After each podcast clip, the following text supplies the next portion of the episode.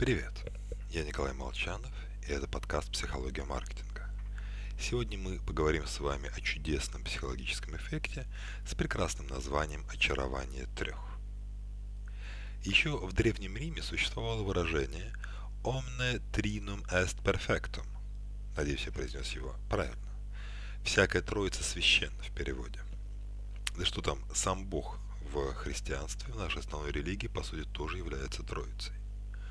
На соревнованиях определяют тройку призеров.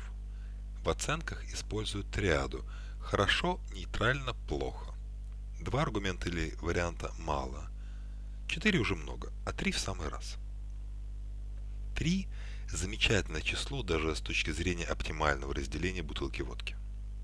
В качестве такого легкого предновогоднего развлечения можно поискать и поразиться, как много всего вокруг нас сгруппировано тройками от расположения кнопок на телефоне до цветов светофора.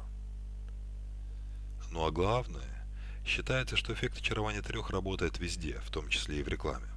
Так что делим структуру выступления на три части, говорим о трех преимуществах, даем три визуальных креатива, предлагаем на выбор три предложения или категории, сокращаем кнопку Call to Action или слоган до трех слов и так далее.